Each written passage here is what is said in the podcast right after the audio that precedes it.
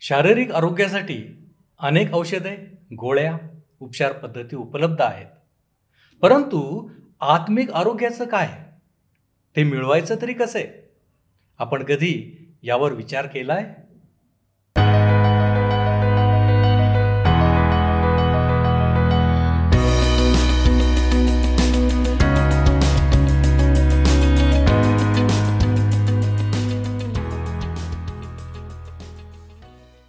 प्रभू येशू ख्रिस्ताच्या मधुर नावात आपणास सलाम.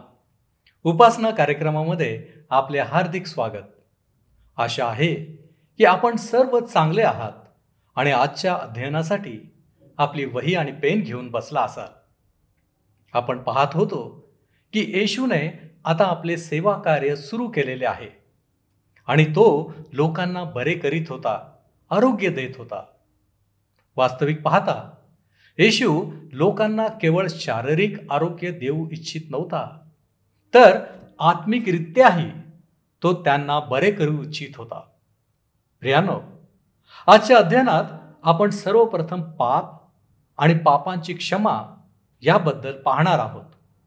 नंतरच्या भागात आपण काही वेळ शब्दात याविषयी माहिती घेणार आहोत.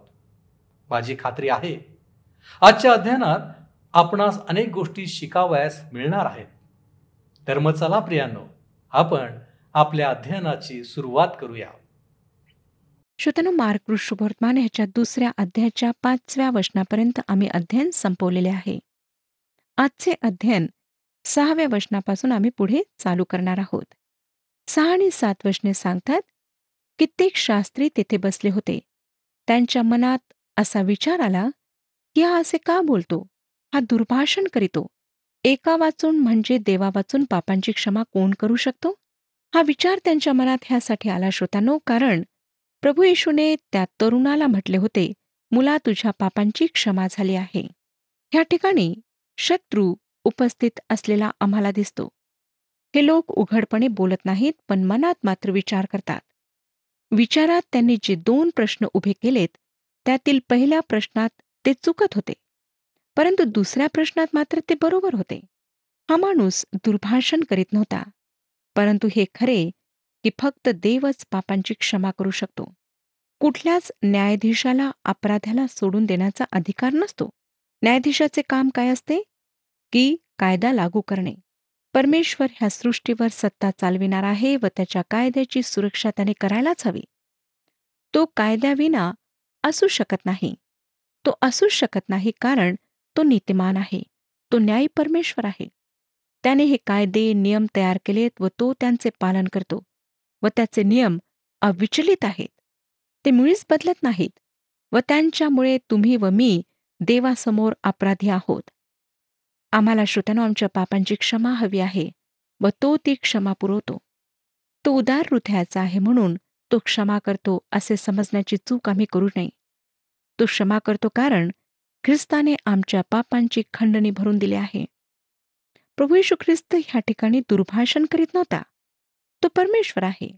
तो पापांची क्षमा करू शकला कारण तो ह्या पृथ्वीवर तुम्हाला आणि मला त्या पक्षघाती माणसाला तारण देण्याकरिता आला. पापांची क्षमा देण्याकरिता आला. पापांपासून आम्हाला मुक्त करण्याकरिता आला. आठवं वचन बघा. ते स्वतःशी असा विचार करीत आहेत हे येशूने अंतर्ज्ञानाने लागलेच ओळखून त्यास म्हटले तुम्ही आपल्या मनात असले विचार का आणिता? ही माणसे उघडपणे बोलले नाहीत पण त्यांनी मनामध्ये हा विचार केला होता.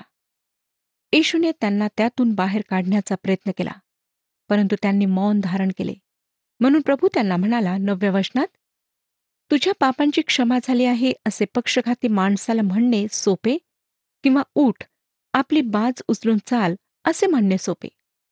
ते त्याच्या कुठल्याच प्रश्नाचे उत्तर देणार नव्हते.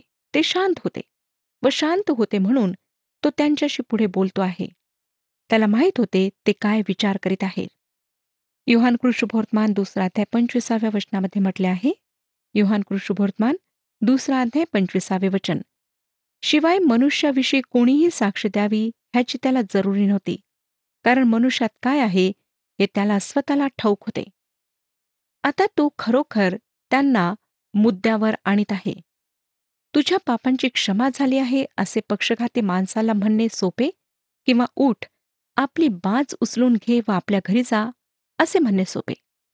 जरी श्रोतानो त्यांनी उत्तर दिले नाही तरी मला पूर्ण खात्री आहे की त्यांनी नक्कीच मनात म्हटले असेल एकापेक्षा एक कठीण आहे. फक्त परमेश्वरच ते करू शकला. हे उत्तर बरोबर आहे म्हणून प्रभू येशू त्या माणसाला म्हणाला उठ आपली बाज उचलून घे व आपल्या घरी जा. दहा आणि अकरा वचने पुढे सांगतात. परंतु मनुष्याच्या पुत्राला पृथ्वीवर पापांची क्षमा करावयाचा अधिकार आहे.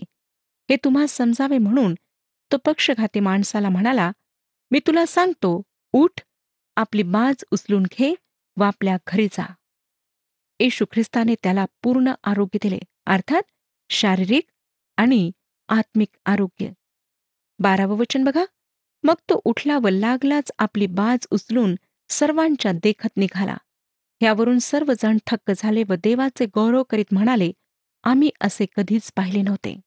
आपल्याला कळेल श्रोत्यानो की हे कृतीचे शुभवर्तमान आहे आणि येथे कृतीपूर्ण चमत्कार आम्हाला पाहायला मिळाला. आणि आता येथे सुद्धा आम्हाला कृती पाहायला मिळते. तेरा आणि चौदा वचने सांगतात तो तेथून निघून समुद्र किनाऱ्यावर गेला आणि सगळा लोकसमुदाय त्याच्याजवळ आला. तेव्हा त्याने त्यांना शिक्षण दिले. तेथून जात असताना त्याला अल्फीचा मुलगा लेवी जकातीच्या नाक्यावर बसलेला दिसला व त्याला त्याने म्हटले माझ्या मागे ये. तेव्हा तो उठून त्याच्यामागे गेला. जरी हा चमत्कार नाही तरी आम्हाला येथे कृती आढळते. आम्हाला ह्या शुभवर्तमानात फार अधिक कृती पाहायला मिळते. ह्या ठिकाणी लेवीला किंवा मत्तेला पाचारण करण्यात आले आहे. मत्ते हा लेवी वंशातला होता. कल्पना करा. तो याचकाच्या वंशातला होता परंतु ह्या ठिकाणी तो जकातीच्या नाक्यावर बसलेला होता. ह्याद्वारे दहा वंश ज्याविषयी म्हणण्यात येते की ते हरवलेले आहेत त्याचे उत्तर आम्हाला मिळते. अनेक ठिकाणांपैकी हे एक ठिकाण आहे श्रोत्यानो जेथे आम्हाला यहुदा वंशाला सोडून दुसऱ्या वंशातील व्यक्ती नजरेस पडते. हे वंश हरवले नाहीत. ह्या ठिकाणी एक व्यक्ती आम्हाला दिसते जी लेवी वंशातली आहे व ती प्रभूची शिष्य होणार आहे. या घटनेत आमचा प्रभू त्याला पाचारण करणार आहे. आपणाला आठवत असेल की मत्ते कृषुभवर्तमानात मत्ते त्याने खूप मोठी मेजवानी दिली. व काही मित्र मंडळीला बोलावले ह्याविषयी काहीच सांगत नाही. त्याचे जे मित्र होते ते सर्व पापी होते. पंधरा आणि सोळा वचने बघा. नंतर असे झाले की तो त्याच्या घरी जेवावयास बसला. तेथे बरेच जकातदार व पापी लोकही येशू व त्याचे शिष्य ह्यांच्या पंक्तीस बसले कारण ते पुष्कळ असून त्याच्यामागे आले होते. तेव्हा पुरुषातील शास्त्री ह्यांनी त्याला जकातदार व पापी लोक ह्यांच्याबरोबर जेवताना पाहून त्याच्या शिष्यास म्हटले हा जकातदार व पापी लोक ह्यांच्याबरोबर का जेवतो?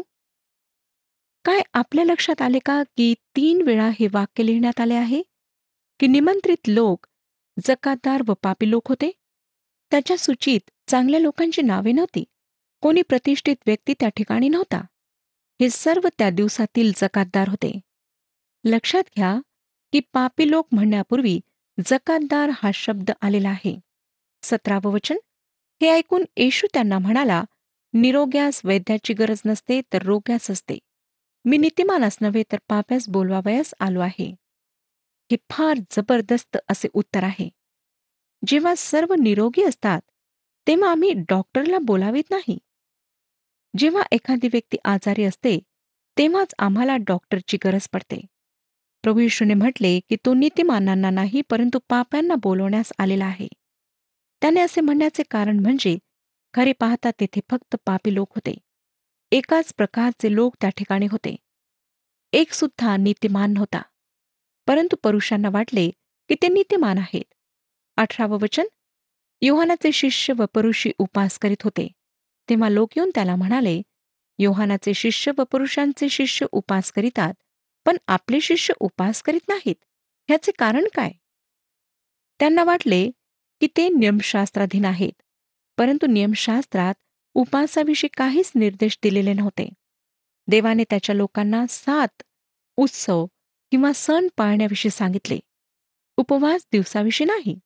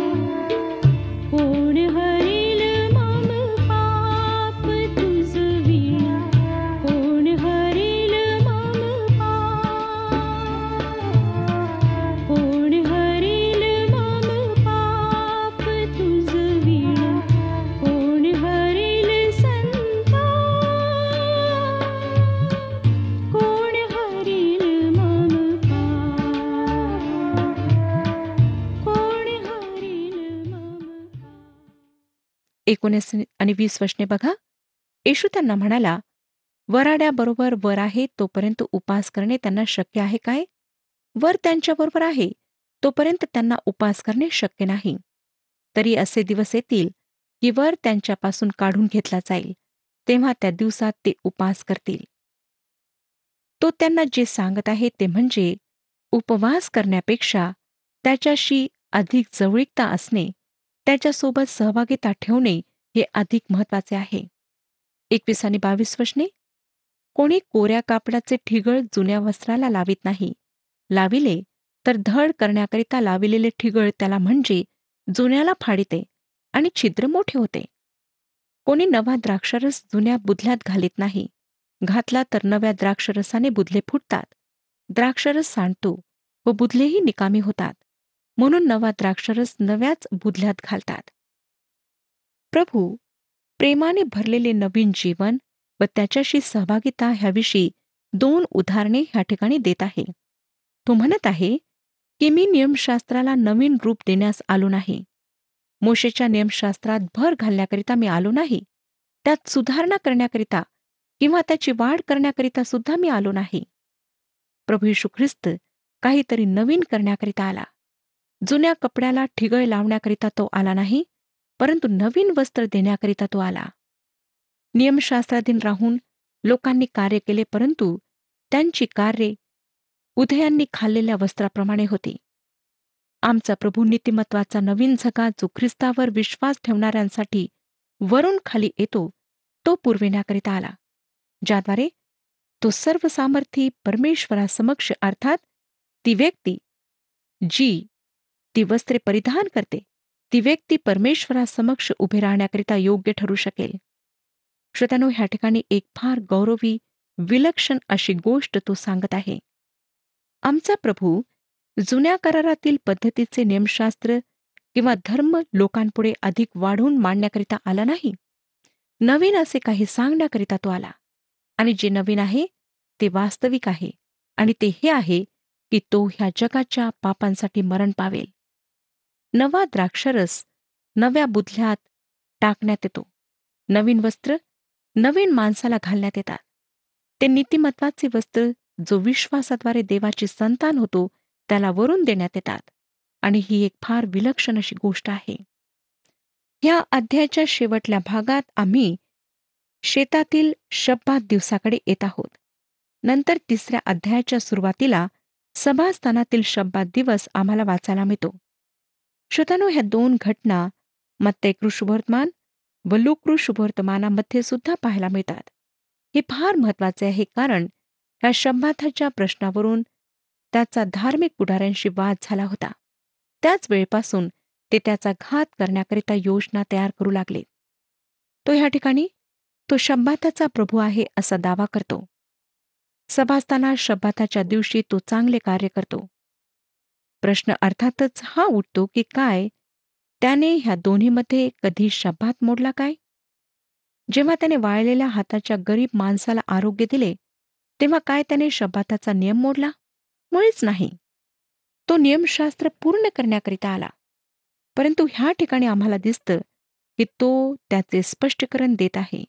तो हे प्रगट करीत आहे की तो शब्दाचा प्रभू आहे व चांगले करणे हे अधिक महत्त्वाचे आहे. तेविसावं वचन? मग असे झाले की तो शब्दात दिवशी शेतामधून जाताना त्याचे शिष्य वाटेने कंसे मोडू लागले. कंसे हा ग्रीकमधील स्पोळेमा शब्द आहे ज्याचा अर्थ आहे दाण्यांची पेरणी झालेले शेत. ते बी बार्ली किंवा गहू सुद्धा असू शकते. शिष्य कणसे मोडू लागले व खाऊ लागले.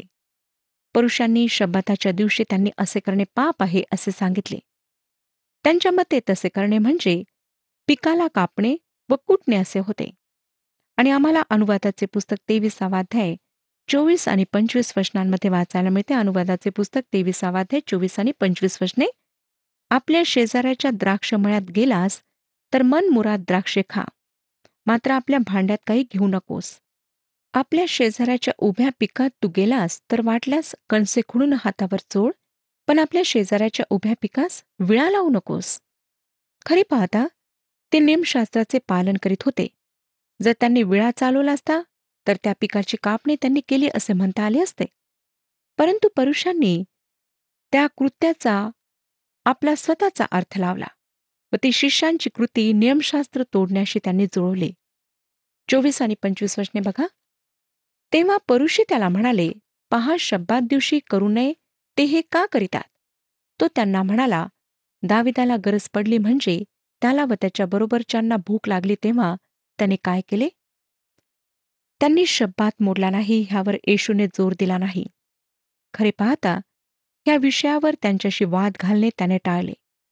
आता तो दाविदाच्या जीवनाविषयी त्यांच्या राजाच्या जीवनाविषयी सांगतो ती घटना सांगतो जेव्हा त्याने मोशेचा नियम मोडला व संतुष्ट झाला. नियमशास्त्र एखाद्यावर जो देवाची सेवा करीत आहे त्याच्यावर अधिक दुःख अधिक त्रास वाढावा म्हणून लादण्यात येऊ नये आणि हीच गोष्ट दाविदाविषयी होती. तेच उदाहरण प्रभू येशू ह्या ठिकाणी वापरीत आहे. पुढे सव्वीस ते अठ्ठावीस वर्षने बघा. अभ्याथार प्रमुख याजक असता तो देवाच्या मंदिरात कसा गेला व याचकांशिवाय कोणीही खाऊ नयेत त्या समर्पित भाकरी त्याने कशा खाल्ल्या? व आपल्या बरोबरच्यांनाही कशा खाव्यास दिल्या हे तुम्ही कधी वाचले नाही काय?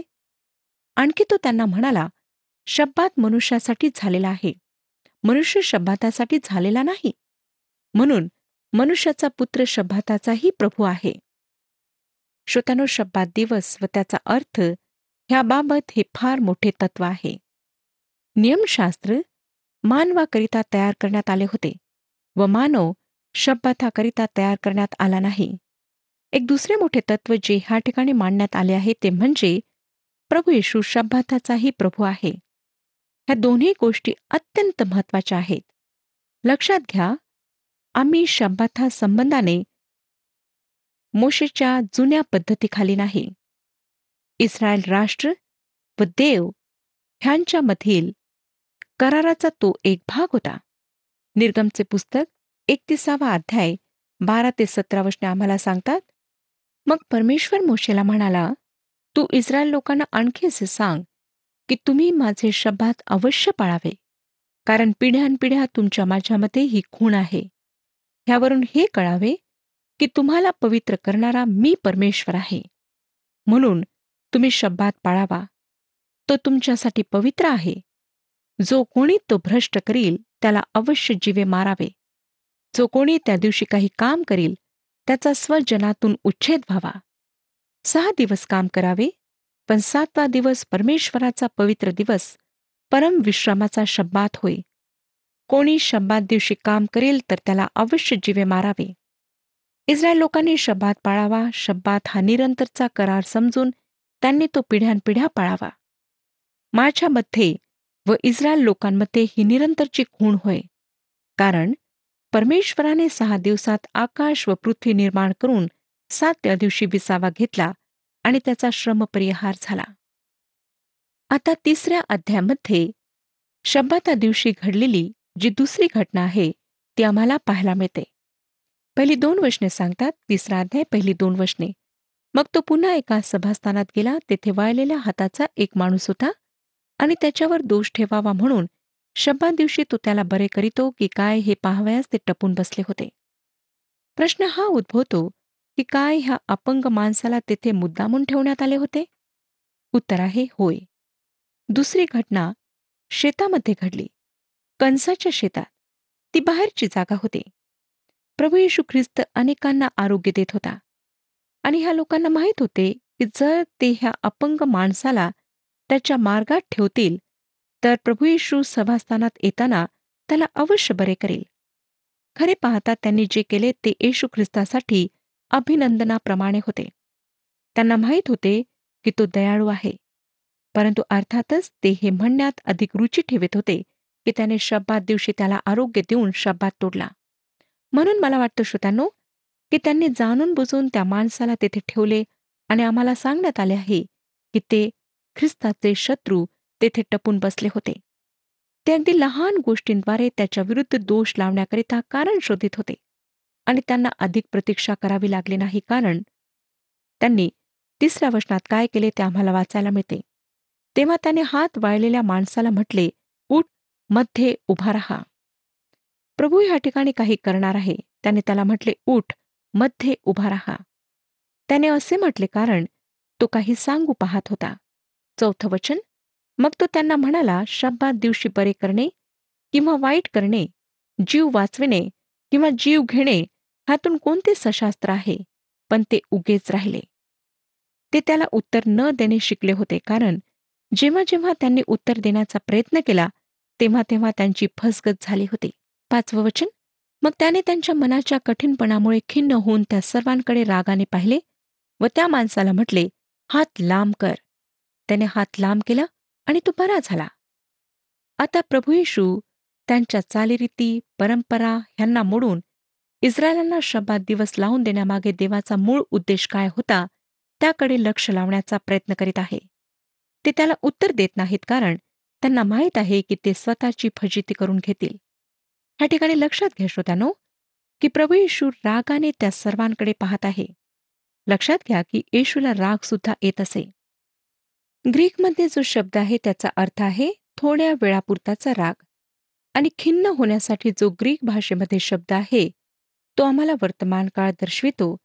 ज्याचा अर्थ त्याला दुःख वाटत राहिले तो खिन्न झाला आणि ती खिन्नता त्याच्या मनात राहिली असे दर्शविते. परंतु राग शमला कारण तो थोड्या वेळासाठी होता. त्यांच्या मनाच्या कठीणपणामुळे ती खिन्नता त्याच्या मनात सतत होती. येशू त्या माणसाला बरे करतो. तो शब्दात दिवस होता. परंतु शब्दात माणसासाठी बनलेला आहे मानवासाठी बनलेला आहे व येशू शब्दाचा प्रभू होता. त्या शब्दात दिवशी त्याने त्या माणसाला आरोग्य दिले. दुसऱ्या अध्यातली घटना व ही घटना आम्ही एकत्रित अभ्यासायला हवी.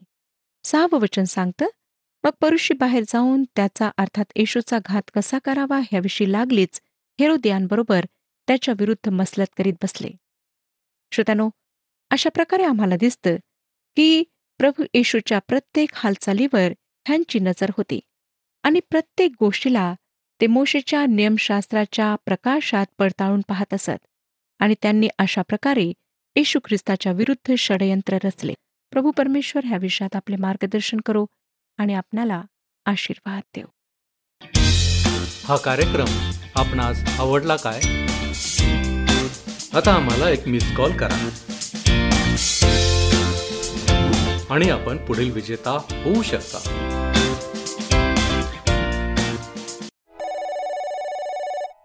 प्रियानो आत्मिक आरोग्य ही एक महत्त्वपूर्ण बाब आहे.